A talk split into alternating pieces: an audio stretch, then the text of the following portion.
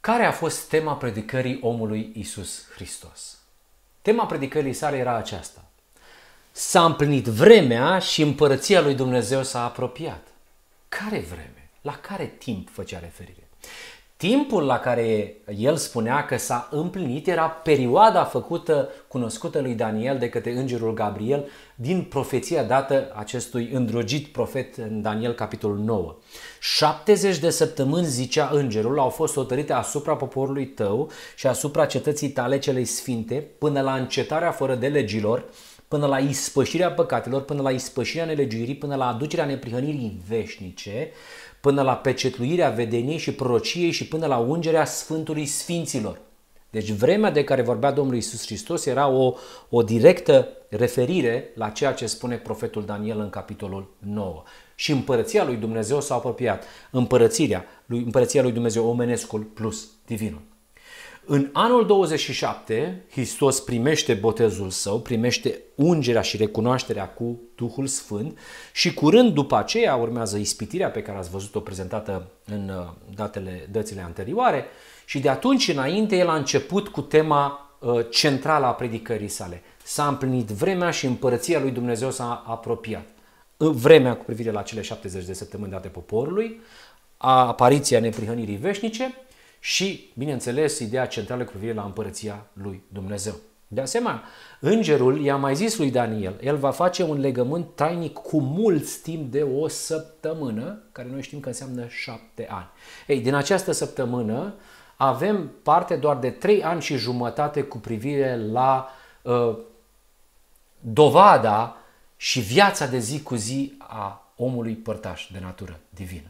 Din păcate, atât a putut fi suportat, suportată prima realizare a scopului etern după divorțul din Eden, că el era al doilea Adam, omul părtaș de natură divină, pregătit uh, uh, cu zeci de făgăduințe, cu zeci de profeții, cu uh, sute de împliniri textuale care arătau spre el. Și în momentul în care a apărut neprihănirea veșnică, uh, doar trei ani și jumătate l-am putut suporta și Daniel primisese această descoperire cu privire la timpul acesta, cu privire la săptămâna aceasta și cu împlinire la lucrurile acestea profetice. Al doilea Adam a fost suportat doar trei ani și jumătate.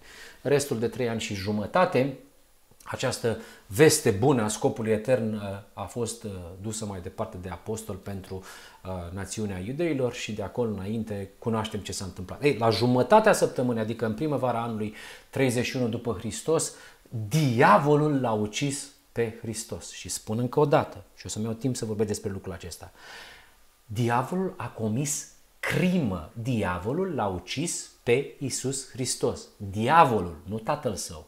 Diavolul, nu tatăl său.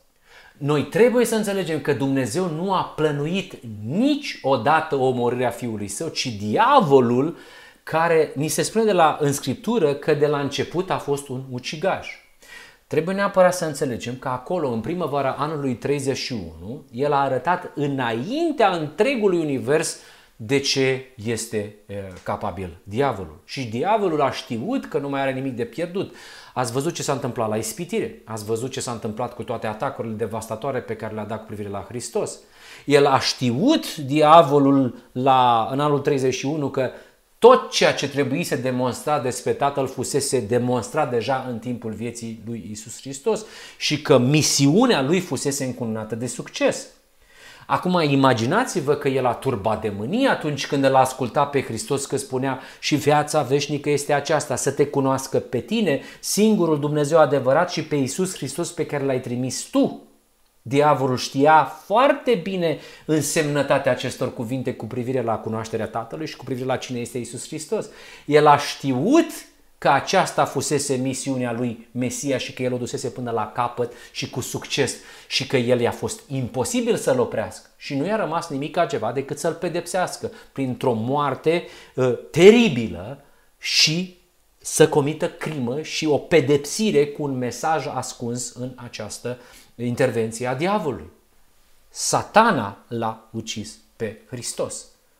El a ascultat terorizat, decretul final ieșind de pe buzele lui Hristos, care își încheie lucrarea și pune punct misiunii sale și spune eu te-am proslăvit pe pământ, am sfârșit lucrarea pe care mi-ai dat-o să o fac, asta înainte de crucificare, am făcut cunoscut numele tău oamenilor pe care mi-ai dat din lume, ai tăi erau și tu mi-ai dat și ei au păzit cuvântul tău. Satana a înțeles foarte bine ce spune Isus Hristos. Și această declarație că misiunea lui Hristos a fost aceea de a descoperi pe Tatăl și că ea s-a încheiat înainte de Golgota este susținută și de Spiritul Profetic. Și vreau să vă dau un paragraf. Hristos a înălțat caracterul lui Dumnezeu, atribuindu-i lauda și realizarea întregului scop al misiunii sale pe pământ. Care este acesta? Să-i facă pe oameni drepți prin descoperirea lui Dumnezeu. În Hristos au fost înfățișate înaintea oamenilor harul părintesc și perfecțiunea fără egal a Tatălui. În rugăciunea sa, chiar înainte de răstignire, citez, el a spus, am făcut cunoscut numele tău. Eu te-am proslăvit pe pământ, am sfârșit lucrarea pe care mi-ai dat-o să o fac.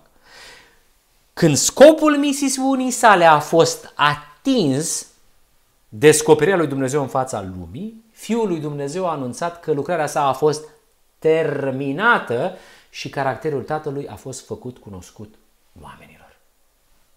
Vă rog să remarcați și să subliniați toate aceste mențiune, chiar înainte de răstignire. Sau întregul scop al misiunii sale pământește a fost, a fost să-i facă pe oameni drepți prin descoperirea lui Dumnezeu. Deja v-am spus încă de la începutul acestei serii din Matei că această sco- concepție despre scopul misiunii lui Hristos este în conflict deschis cu credința generală că scopul misiunii lui Hristos era acela de a ajunge pe cruce astfel ca sângele său să plătească păcatul lumii. Nu! Hristos a venit să ne-l descopere pe Tatăl și el a fost dată ca o demonstrație a părtășiei de natură divină, al doilea om, omul locuit de Duhul lui Dumnezeu, prima realizare a scopului etern. Și prin descoperire, oamenii și generația de atunci și poporul de atunci ar fi trebuit să vină la nuntă și se încheia marea controversă. Descoperirea lui Daniel surprindea o realitate pe care noi deja am văzut-o. Nu uh, o, uh, o precondiție sau o formă prin care a fost predestinat. Și prin descoperire profetică, din păcate, a arătat ceea ce însemna lucrarea Domnului Isus Hristos.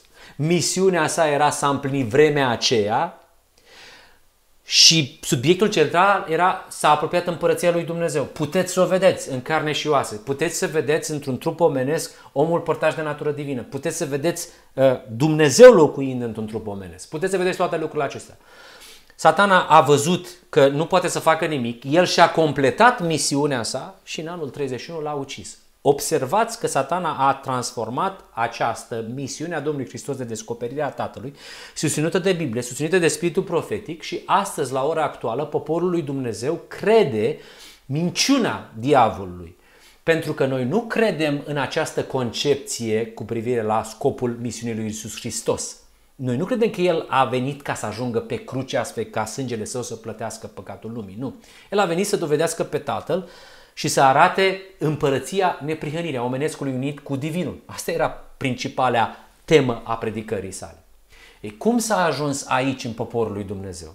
Datorită faptului că Biserica Adventistă de ziua șaptea nu știe și nu vrea să accepte ce este adevărata ispășire. În momentul în care calci în picioare oferta razelor luminoase care s-au dezvoltat din 1888 până în timpul acesta, ajungi la aceeași predispoziție și rămâi să te închini cu teologia creștinismului care este rămas în beznă.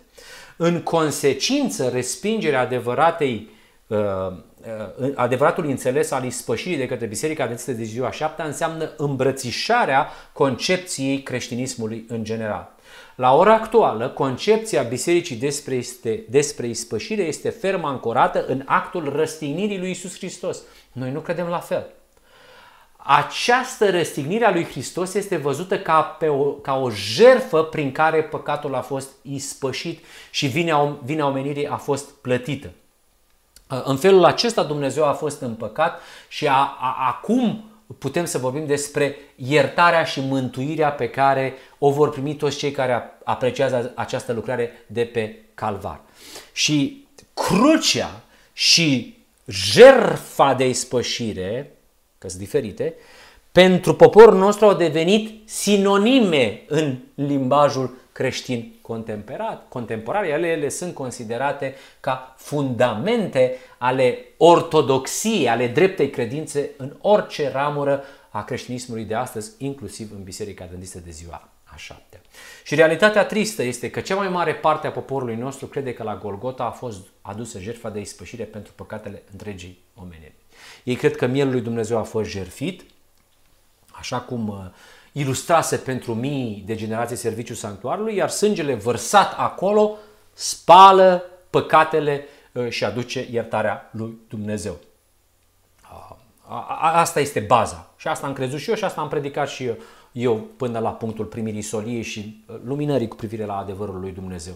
Și în felul acesta ei construiesc pe această imagine și cred că lucrarea uh, reprezentând jertfa din Marea Ziei Spășirii a fost terminată la cruce. Iar tot ceea ce așteaptă Dumnezeu de la poporul său este credința în acel sacrificiu. Eu mă încred că Dumnezeu a murit pentru păcatele mele. O auziți, este o realitate ceea ce vă spun eu. Și această credință largă răspândită în biserica noastră nu este susținută nici de Biblie, nici de solia Îngerului Altuia și nici de Spiritul Profeției. Haideți să vă dau un paragraf care arată foarte clar că această credință nu este susținută. 1, cel puțin 1. Satan a văzut că masca lui a fost smulsă. Administrația lui a fost expusă înaintea îngerilor sfinți și a Universului Ceresc. Vorbim de anul 31, da? El s-a dovedit a fi un ucigaș. Ceea ce v-am spus. Vărsând sângele Fiului lui Dumnezeu, el s-a despărțit singur de simpatia ființelor cerești. Anul 31. Vorbim despre vremea aceea și despre trei ani și jumătate și despre uh, misiunea Domnului Isus Hristos. De acum lucrarea lui a fost limitată. Orice atitudine ar fi luat, el nu mai putea aștepta pe îngerii veniți din curțile cerești spre a acuza pe frații lui Hristos că sunt acoperiți cu hainele întunericului și cu întâlnirea păcatului. Ultima verigă de simpatie dintre satana și lumea cerească a fost ruptă. Observați, vă rog, că paragraful tocmai citat pune în mare dificultate poziția actuală despre stârpirea unsului din anul 31, ca să fac referire exactă la ceea ce spune profeția din uh, Daniel 9 cu 24. Și urmăriți puțin următorul raționament. Vă întreb pe dumneavoastră, cine oficia slujba din Marea Ziei Spășirii? Marele preot, e evident lucrul acesta. Dar la cruce observați dumneavoastră că cel ce a vărsat sângele mielului nu era tatăl, ci satana. Iar prin acel gest a demonstrat universului spectator că este un ucigaș. Deci, cine a vărsat sângele? Ucigașul. Cine ar fi trebuit să performeze serviciu? Marele preot. L-a făcut marele preot? Cine a fost marele preot? Cine a fost ucigașul? Cine a fost ucigașul? Satana. Observați dumneavoastră că în logica acestui paragraf putem continua spunând că nici Dumnezeu și nici planul cerului nu cereau ca Hristos să fie omorât pe cruce? Observați cât de penibil am ajuns. Pentru că Dumnezeu nu poate să-l angajeze pe diavol să-i realizeze planurile, nici să contribuie la desfășurarea planului de mântuire, că nu se poate așa ceva. Închipuiți-vă în mod logic ceea ce susține. Mergeți până la capăt cu ideea aceasta. Planul divin urmărea împăcarea omenirii cu sine, lucrarea Domnului Hristos. Iar această împăcare s-a produs în persoana omului Isus Hristos după modelul Dumnezeu era în Hristos împăcând lumea cu sine. Ce lume împăca Dumnezeu cu sine? Ce lume împăca Dumnezeu cu sine? lumea care era în Hristos. Omenirea din care făcea parte de la naștere. Omenescul ce venea din sămânța lui David.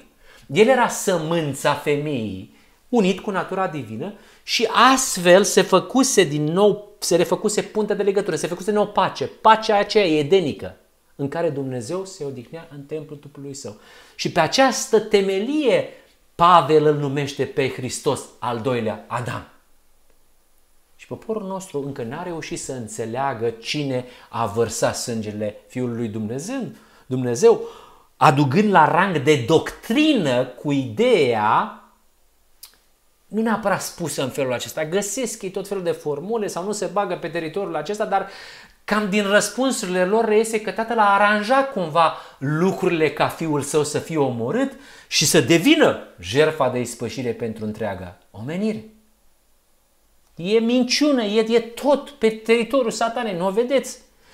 Nu vedeți natura criminală a guvernării lui satana. N-ați văzut cum a mers la ispitire. Nu înțelegeți că Hristos a spus că de la început a fost un ucigaș. Nu înțelegeți că Spiritul Profeției ne arată că El l-a ucis pe Hristos. Atunci a căzut masca lui la pământ. De 2000 de ani trebuia să pricepem și noi așa ceva. Creștinismul nici atât, poporul lui Dumnezeu nici atât.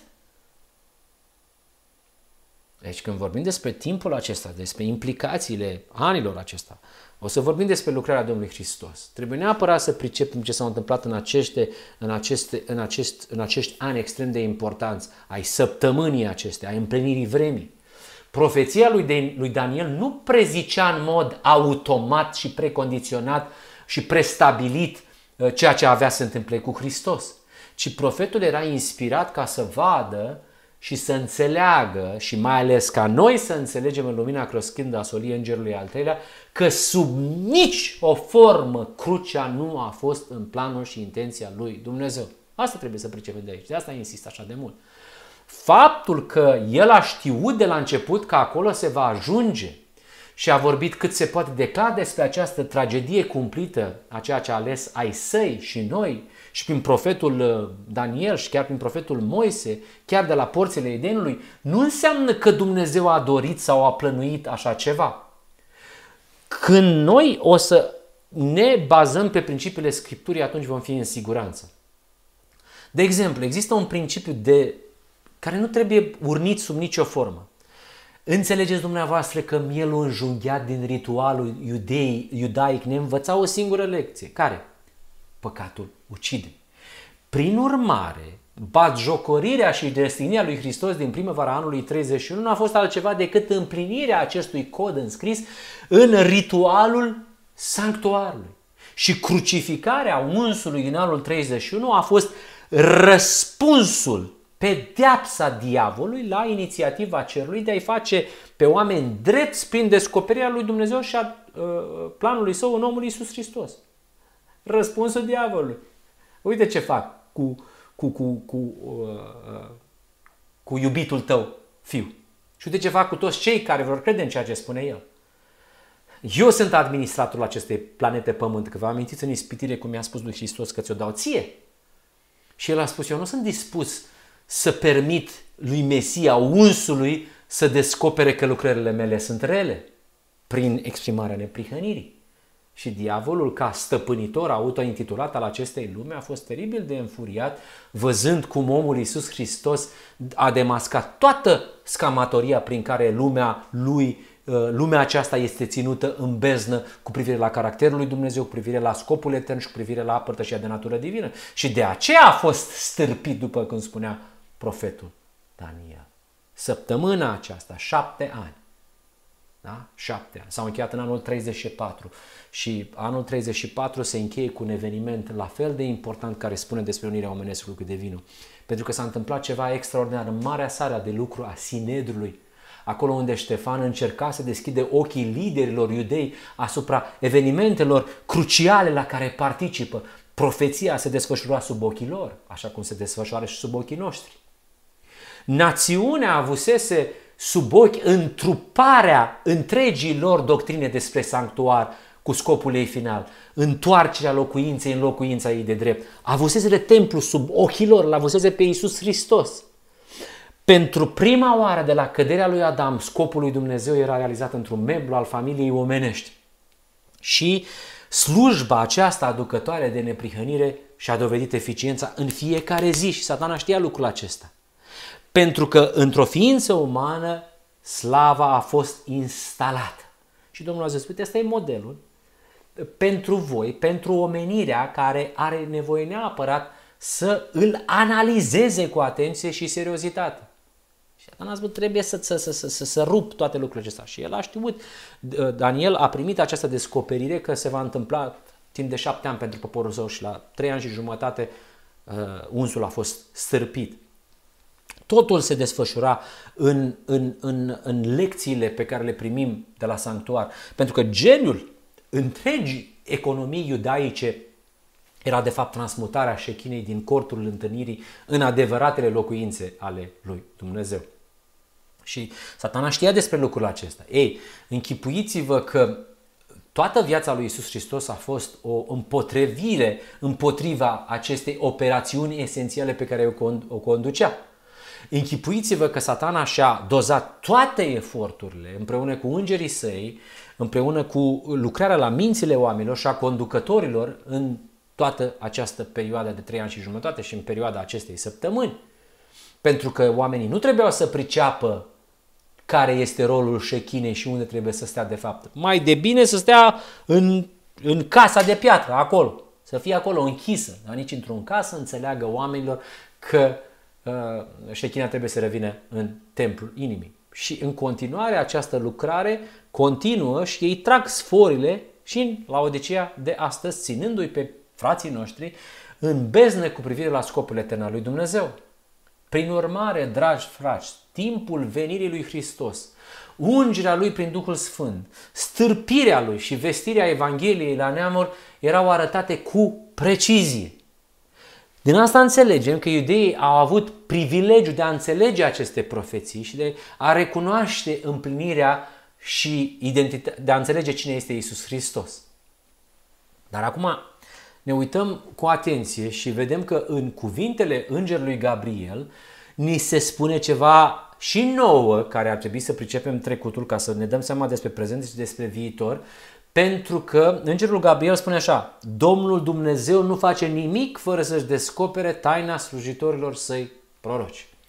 Ei, după cum solia primei veniri a lui Hristos uh, uh, vestea împărăția neprihănirii, adică a omenescului unit cu divinul, tot astfel solia celui de-al treilea înger ne vestește revenirea șechinei în templul inimii pentru cei care vor dori să participe la nuntă. Și observați așadar cum tot cuvintele îngerului uh, Gabriel către Daniel cu privire la zilele din urmă vor fi înțelese în timpul sfârșitului. Adică acum. Daniel ne spune, mulți o vor citi și cunoștința va crește.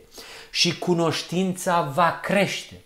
Deci, avem ca bază, acum vorbim pentru noi, Domnul Dumnezeu nu face nimic fără să descopere taina slujitorilor săi proroci.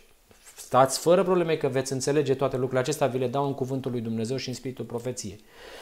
Și ni se spune tot prin Daniel, iar dacă profeția cu privire la Hristos s-a împlinit și v-am explicat ce s-a întâmplat în anul 27, 31 și 34 și care sunt implicațiile și care sunt bătăliile și care sunt minciunile satanei, cu siguranță că baza împlinirii profeției din Daniel 9 ne spune că și această parte a profeției se va împlini. Mulți o vor citi și cunoștința va crește. Cunoștința cu privire la ce? Cunoștința cu privire la ce? Și eu vă spun, cu privire la marea controversă. Cu privire la marea controversă și adevăratele puncte aflate în controversă. Cu privire la caracterul lui Dumnezeu, cauzele morții și cu privire la tot ceea ce înseamnă natura păcatului.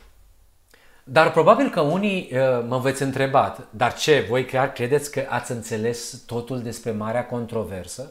Și vreau să vă spun că, desigur că nu. nu este, noi nu am înțeles totul despre marea controversă, că dacă am fi înțeles toate lucrurile despre marea controversă, probabil că nu mai eram aici.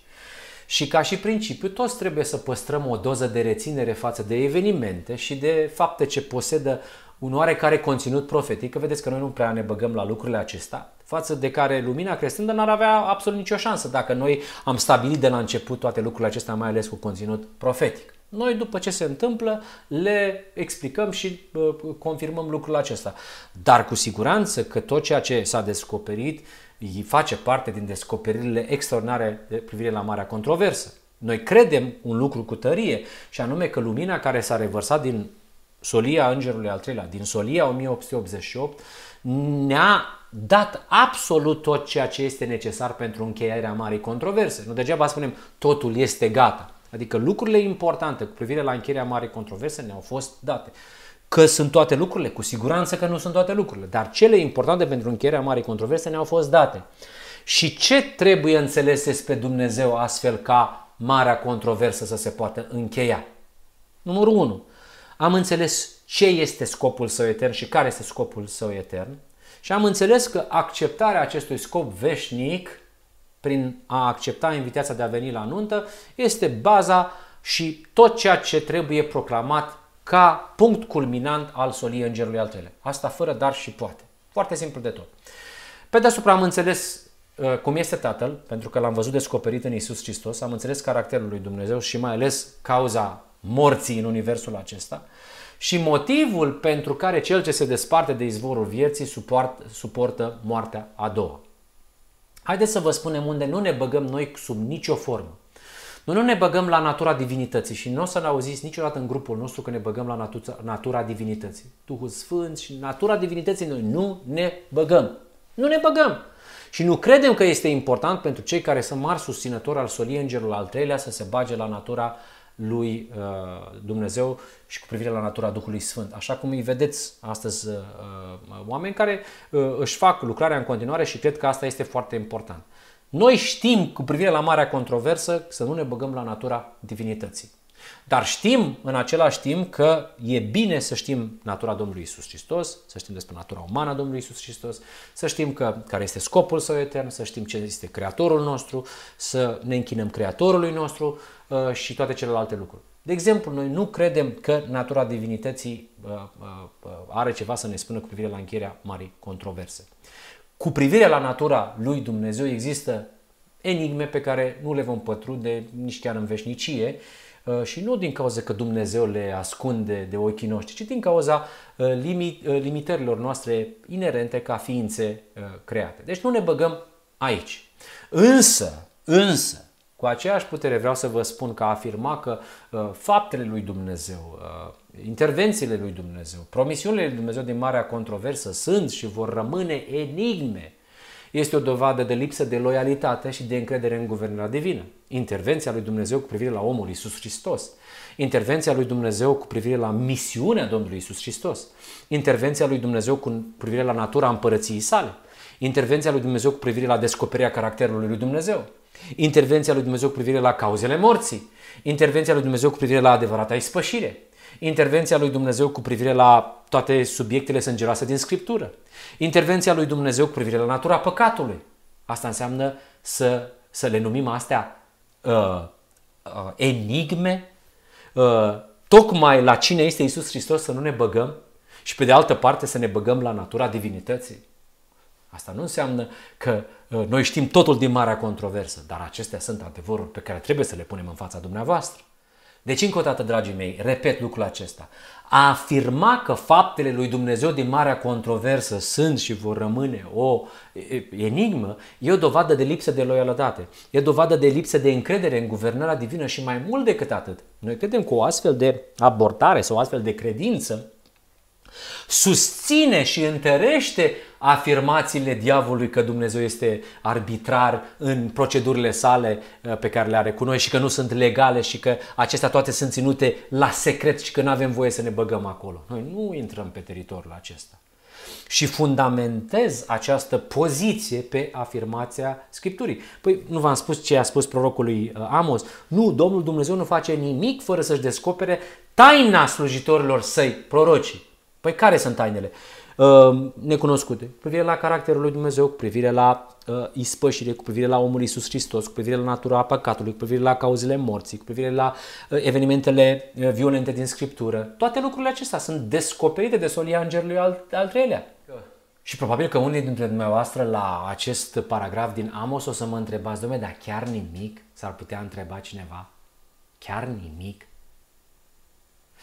Dacă înțelegem conceptele din marea controversă, pot să vă dau un exemplu. Hai să pornim de la următoarea idee, apropo de uh, o descoperire a ceea ce înseamnă caracterul lui Dumnezeu. Haideți să vă dau un lucru simplu care observ că sunt mulți dintre dumneavoastră care îl pricepe și uh, începe să vedeți lucrurile acestea. Uh, știți că satana a mințit pe îngeri cu privire la caracterul lui Dumnezeu. Da? Și acest lucru se vede foarte bine în tragedia lui Iov, de exemplu. Și uh, Iov acolo putem să spunem că el încerca să înțeleagă dinamica uh, nimicirii, dar el era convins a priori că Dumnezeu nu procedează așa. Eu așa cred că a fost în minima și în mintea lui Iov. Au venit prietenii lui care îi spuneau că este vorba despre pedeapsa lui Dumnezeu. Deci eu nu credea că Dumnezeu pedepsește, dar prietenii lui totul îi spunea, bă, Dumnezeu pedepsește. Și că nu are rost să te bași tu în tainele divine, da? Că s-ar putea să te pedepsească Dumnezeu și mai tare dacă te bazi acolo. Așa vorbesc și pastorii noștri astăzi. Și unul, unul dintre prietenii lui chiar uh, declara că nu are de gând să-L întrebe ceva pe Dumnezeu. Că zice, îmi pun așa viața în pericol, eu nu-L întreb pe Dumnezeu, îmi pun la gură. Dar în ultima ședință a procesului lui Dumnezeu trebuie dovedit că Dumnezeu s-a purtat cu copiii săi răzvrătiți conform legii eterne a creațiunii. A venit ceasul judecății, da, spune prima solie îngerească, a venit ceasul judecății lui, lui, el este în boxa acuzaților. Și marele obstacol în obținerea unui verdict favorabil lui Dumnezeu este uh, favorabil cu privire la confuzia, la violența din Vechiul Testament. Pentru că sunt niște întrebări foarte normale. Stai, domnule, cine a omorât miliardele de la potop? Că erau miliarde. Cine a trimis focul din cer la Sodoma și Gomora? Cine a omorât elevii de la școlile profeților din vremea lui Elisei? Cine a făcut toate lucrurile acestea? Ba din potrivă, să ne băgăm pentru că Dumnezeu ne-a descoperit tainele acestea. Să nu spunem noi că nu ne băgăm în Scriptură și nu trebuie să înțelegem noi cine a omorât miliarde la potop. Să nu ne băgăm noi în Scriptură să înțelegem uh, cine a pedepsit Sodoma și Gomora și cine uh, a trimis uh, urșii aceia da? să mănânce pe, pe copiii aceștia. Deci observați că exemplele din Scriptură, m-am spus despre Iov, ne dovedesc lucrul acesta. Da, Domnul ne descopere, descopere tainele cu privire la ceea ce înseamnă marea controversă. Mie îmi place foarte mult formula lui Solomon. Slava lui Dumnezeu stă în ascunderea lucrurilor, dar slava împăraților stă în cercetarea lucrurilor. Și uh, cei care sunt cam nestatorniți au înțeles de aici că Dumnezeu are lucruri de ascuns, da? Cam la fel ca, ca guvernele uh, dictatoriale și serviciile secrete, CIA-ul și toate celelalte. Dar adevărul este altul, fraților.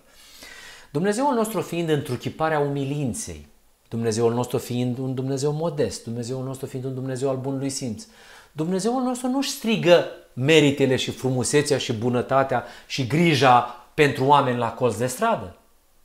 El nu îi cheamă la judecată, el nu dă în judecată omenirea pentru că acesta l-a defăimat, pentru că aceștia i-au pângărit numele și reputația sa. Nu, nu cu siguranță. Dumnezeu nu îi pedepsește pe vrășmașii lui pentru că au făcut lucrul acesta și au vorbit despre împărăția aceasta. Acțiunile sale sunt mascate de, de bunul simț, de neprihănirea sa, de finețea, de eleganța sa, de răbdarea sa. Asta este slava lui Dumnezeu. Dar slava împăraților, a celor care vor sta cu Hristos pe tronul Tatălui Său, este aceea care vor să cerceteze lucrurile acestea, vor să înțeleagă cu privire la aspectele acestea, vor să înțeleagă faptele neprihănite în relația cu păcatul și păcătoșii, da? Și există două moduri de a desfășura cercetarea. Unul este bazat pe acuzațiile diavolului și celălalt a bazat pe declarațiile lui Dumnezeu. Deci, dumneavoastră, când veți studia despre marea controversă, și acum e o paranteză mai lungă despre ceea ce înseamnă lucrurile pe care le-am primit din marea controversă. Și cu privire la marea controversă și cu privire la natura împărăției sale, noi am înțeles caracterul lui Dumnezeu. Să nu ascultați de pastori dumneavoastră care vă spune că aici nu ne băgăm. Să nu ascultați de pastori dumneavoastră care vă spune că nu trebuie să înțelegem cauzele morții. Să nu rămâneți cu concluzia că Dumnezeu va pedepsi, pentru că avem, avem exemplul lui, lui, lui Iov, avem descoperirea Tatălui, toate lucrurile astea sunt normale. Și noi care înțelegem natura împărăției sale, vrem să pricepem care a fost lucrarea Domnului Isus Hristos. Deci există două moduri de a desfășura cercetarea din Scriptură și studierea din Scriptură. Unul bazat pe acuzațiile diavolului, care totdeauna sunt însoțite de îndoială și de minciună, și celălalt bazat pe declarațiile lui Dumnezeu, care sunt adevărate și corecte. Ei, o cercetare bazată pe afirmațiile diavolului ne face să privim acțiunile lui Dumnezeu ca fiind uh, elementul activ, unic și arbitrar în pedepsirea păcătoșilor, da? Și vom vedea aceste acțiuni ca pe o încercare de a-și proteja împărăția de atacurile guvernării alternative a lui satana. Pe de cealaltă parte, o cercetare bazată pe declarațiile lui Dumnezeu ne ajută să vedem cauza morții că stă în decizia păcătosului de a, des, de a se despărți de Dumnezeu, de izvorul vieții, și că Dumnezeu nu este preocupat de a-i ține pe păcătoși departe de împărăția sa. Asta le spunea Hristos. El vrea să-i aducă în împărăția sa. Nu vrea să-i țină deoparte, nu vrea să-i pedepsească. El nu se ocupă cu moartea și cu pedepsirea, el se ocupă cu restaurarea. Și vrea să le spună, bă, bă, hai să vă înțeleg, hai să vă spun despre marea controversă, hai să vă spun despre natura păcatului. Deci când omul se desparte, se desparte pentru că alege el, nu pentru că vă de, despar, des, uh, pedepsesc eu.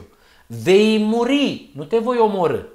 Și în misiunea, predicarea și scopul lucrării lui Hristos noi privim ca slava unui împărat care cercetează lucrurile în perspectiva declarațiilor lui Dumnezeu cu privire la marea controversă. Noi cu asta ne ocupăm și noi credem că asta a fost lucrarea lui Isus Hristos. Și noi credem că viața sa ne descopere lucrurile acestea importante. El a cercetat lucrurile și a descoperit că a ucide înseamnă mai mult decât a lua viața unei ființe inteligente. Hristos ne spune, a ucide înseamnă a urâ pe celălalt. Înțelegeți? Hristos a spus, băi, a ucide înseamnă să urăști pe cineva. Și atunci noi credem că dacă Hristos ne-a învățat că a ucide înseamnă a urâ pe cineva în inima ta, înseamnă că Dumnezeu cu siguranță că se supune acestui principiu de marea controversă și noi le-am înțeles și îl punem în fața dumneavoastră. Cu siguranță că Dumnezeu se supune aceluiași principiu moral dacă Hristos l-a redat în predica de pe munte. Și grupul nostru de studiu crede acest lucru. De asta ne-am și constituit, ca să spunem așa, de-a lungul timpului. Eu abia am venit în el. Grupul există de foarte mult timp. Credem în invitația lui Dumnezeu. Credem că Dumnezeu ne-a descoperit cu privire la adevărul pe care vrea să-l pună în lucrarea Domnului Isus Hristos. Credem că natura împărăției sale este descoperită în împărăția neprihănirii și că El nu face nimic fără ca să descopere slujitorilor săi. Ce înseamnă lucrul acesta? Principii cu privire la caracterul său, principii cu privire la natura păcatului, principii cu privire la cauzele morții, principii cu privire la scopul etern, principii cu privire la vindecare, principii cu privire la omul Isus Hristos. De aici am înțeles că Hristos nu trebuia să moară, ci trebuia să trăiască. De aici am putut să înțelegem cine este Isus Hristos, omul părtaș de natură divină, prima realizare a scopului etern al lui Dumnezeu. De aici am înțeles toate faptele din Scriptură și am înțeles care este scopul etern al lui Dumnezeu. De aici am înțeles natura păcatului și ce este divorțul din Eder. De aici am înțeles care este procedura lui Dumnezeu cu păcatul și păcătoși și așa cum este descoperită în neprihănirea lui Hristos. Toate astea sunt elemente care ne sunt de bun augur pentru a încheia marea controversă. Și noi le cercetăm din perspectiva făgăduinților lui Dumnezeu. Făgăduințe făcute în Maleahi, făgăduințe făcute în Zaharia, făgăduințe făcute în Spiritul Profetic de către Ellen White, și noi credem din toată inima că aceasta este realitatea cu privire la marea controversă, că aceasta este împlinirea lucrării Domnului Isus Hristos. Și am încercat să o vedem în perioada anilor 27, 31, 34. Studiem personal și am ajuns la concluzia de nezguduit că Dumnezeu procedează totdeauna conform legii sale a neprihănirii și că oricât de stranu ar părea unora, el chiar este un prizonier al neprihănirii. Am ajuns la concluzia că Hristos este pe deplin calificat să fie începătorul unei noi rase umane. Am ajuns la concluzia că Hristos era om părtaș de natură divină, era al doilea Adam, un templu locuit de Shechina. Am ajuns la cunoștința cu privire la ceea ce înseamnă divorțul din Eden și am ajuns la concluzia cu privire că Dumnezeu trebuie să locuiască în fiecare ființă creată de la Serafimul Luminos și Sfânt până la om. Și că încununarea acestei solii se află în această invitație. Totul este gata, poftiți la nuntă. Adică, frații mei, asta este un motiv să, uh, să susținem cu toată inima și cu toată gura noastră uh, lucrurile pe care le-am ajuns să le înțelegem. Le-am studiat și am ajuns la această concluzie. Ce rost are să-l descrie uh, în anumite ipostaze ca pe un slujitor al fără de legii, uh, doar pentru că faptele la prima vedere par a identifica pe el ca un posibil suspect. Că am înțeles și de ce s-a scris lucrul acesta în scriptură. De ce să presupunem că avem de a face cu taine ale lui Dumnezeu privind aceste lucruri importante, când în realitate avem de a face cu operațiuni secrete ale vrășmașului său? Păi dacă el a schimbat imaginea cu privire la omorârea lui Isus Hristos, el a comis crimă la Golgota și el este în stare să aducă omenirea și poporul lui Dumnezeu astăzi în situația de a vedea crima sa ca pe o acțiune a Tatălui. Credeți că celelalte le-a lăsat deoparte? De ce să emitem o judecată privit, privită, deși documentele demonstrează peste tot faptul că amprentele diavolului sunt în toate scenele sângeroase ale istoriei? Uh, doriți să înțelegeți situația incomodă în care uh, îl pune biserica pe Dumnezeu prin afirmațiile că El este la uh, originea nimicirilor planetare? Așa că, frații mei, pentru noi este foarte clar că această cunoaștere cu privire la Dumnezeu a crescut. Nu cu privire la tot felul de documente, cu tot felul de conspirații, nu. Cunoașterea va crește cu privire la caracterul lui Dumnezeu. Domnul nu face nimic fără ca să descopere lucrurile acestea. A fost lucrarea Domnului Isus Hristos. De aceea ne permitem să vorbim despre caracterul lui Dumnezeu, să vorbim despre lucrarea Domnului Isus Hristos, despre ce s-a întâmplat în anul 31, despre evenimentele din Scriptură. A crescut cunoașterea cu privire la marea controversă și ne dăm seama că nunta este aproape. Profețiile sunt desigilate. Înțelegem lucruri pe care nu le înțeleg majoritatea oamenilor de pe pământ. Înțelegem că nunta este foarte aproape. Înțelegem cum poporul lui Dumnezeu au greșit și au aplicat greșit cuvântul lui Dumnezeu și n-au cunoscut timpul cercetării lor. Anii de lucrare ai Mântuitorii, a Mântuitorului și ai apostolilor lui, ultimii ani prețioși ai Harului pentru poporul său, uh, ei l-au, l-au folosit pentru a complota și pentru a nimici pe trimisul lui Dumnezeu. Gândiți-vă la tragedia faptului că satana i-a dus în punctul în care ei au fost stăpâniți de ambiții pământești și au călcat pe darul scopului etern. Și la fel și astăzi vreau să vă spun că împărăția acestei lumi și împăratul acestei lumi și legile lumii lui Icabod stăpânesc încă gândurile oamenilor și stăpânesc uh, gândurile poporului lui Dumnezeu, poporul la Odicei și nu înțeleg nici semnele, nu înțeleg nici oferta lui Dumnezeu și nu acceptă intervenția pe care Dumnezeu va face în curând în, omenirea, în unirea omenescului său cu divin. Dar voi, fraților, nu sunteți în întuneric, pentru ca ziua aceea să vă prindă ca un hoț. Voi sunteți fii ai luminii și fii ai zilei. Noi nu suntem ai nopții, nici a întunericului. Așa să ne ajute Dumnezeu.